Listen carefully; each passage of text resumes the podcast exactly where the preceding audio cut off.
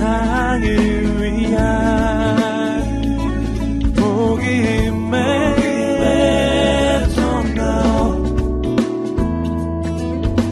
TV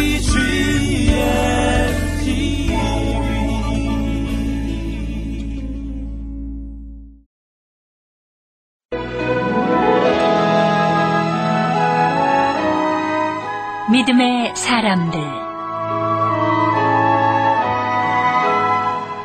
제 39편 박형룡 박사 소나무와 같은 기계를 지닌 소년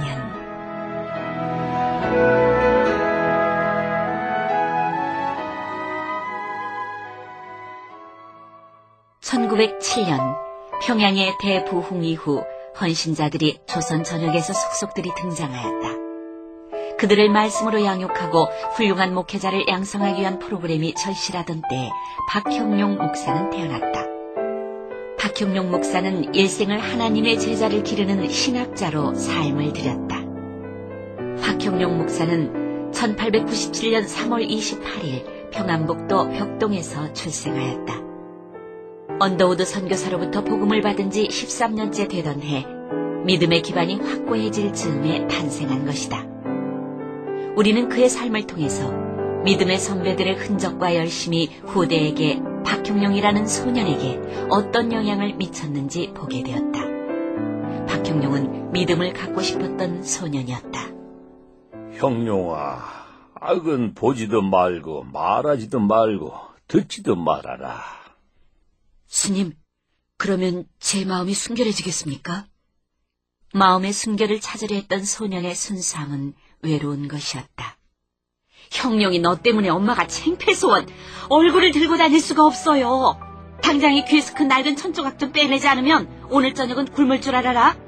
형룡이 쟤는 참 유별난 녀석이야. 아, 도대체 저 낡아 빠진 천조각을 왜 귀에다 넣고 다니는 거지? 스님, 열흘 동안 악한 소리를 듣지 않으려고 귀를 막아보았지만 제 마음이 깨끗해지지 않았습니다. 깨달음을 얻기 위해서 때로는 침묵 수행을 하기도 한단다. 악한 것은 말하지도 말거라. 그렇다면 오늘부터 저는 하루에 스무 마디로 이야기하는 것을 제안하고 매번 말을 할 때마다 소매 속에 종이 조각에 표시해 두겠어요. 악한 것을 말하지 않기 위해 박형룡은 자신의 입을 닫았다. 그렇게 열흘이 흘렀다. 알 수가 없구나. 그래도 내 마음이 편치 않으니 스님은 내게 악한 것은 듣지도 말고 말하지도 말고 보지 않으면 마음이 정결해진다고 하였는데 아 그렇다면 마지막으로 눈을 가려볼까? 이놈의 자식이 밥상머리에서 꼴보기 싫으니 방으로 가 있거라. 형 때문에 우리도 밥도 못 먹고 이게 뭐야? 아, 아이, 뭐야, 이거. 이 장님이 길거리를 돌아다니고 난리야, 난리통에. 아, 돌아다니려면 똑바로 다니라고. 그리고 또 열흘이 흘렀다. 하지만 그는 여전히 수심에 차 있었다.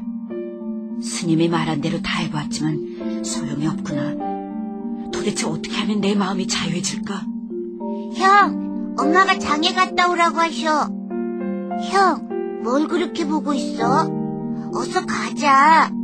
잠시만, 이것 좀 읽어봐봐. 마음이 깨끗해지고 죄에서 자유함을 입는 방법? 치, 예수쟁이들이 또 우리 동네에 잔뜩 모이겠구만. 이곳에 가보자. 여러분들도 모두 이런 경험을 해봤을 것입니다.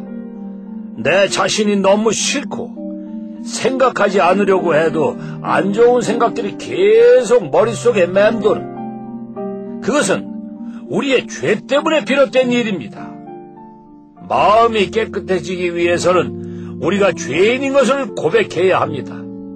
그리고 우리의 죄 때문에 죽은 예수 그리스도의 십자가를 가슴에 품어야 합니다.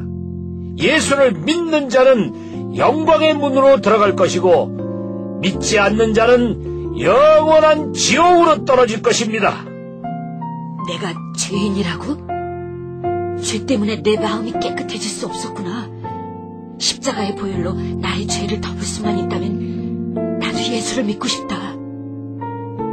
하나님과의 만남으로 정죄함에서 벗어난 박형령은 성숙한 믿음의 길로 나아가고 있었다.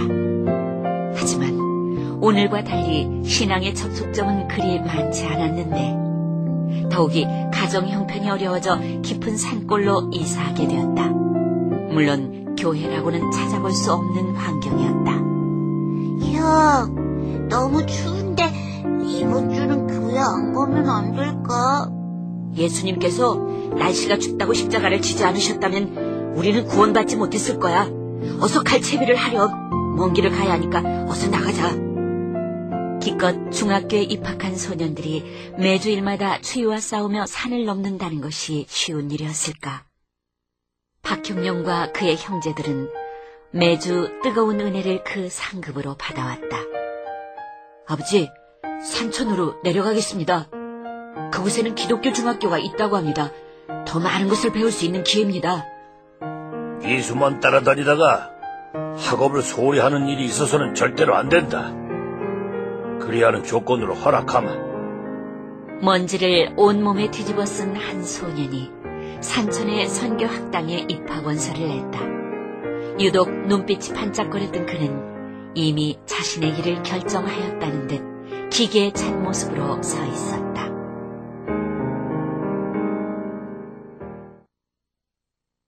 이 프로그램은 선교지의 교회를 세우는 힘찬 첫걸음, 드림온과 함께합니다.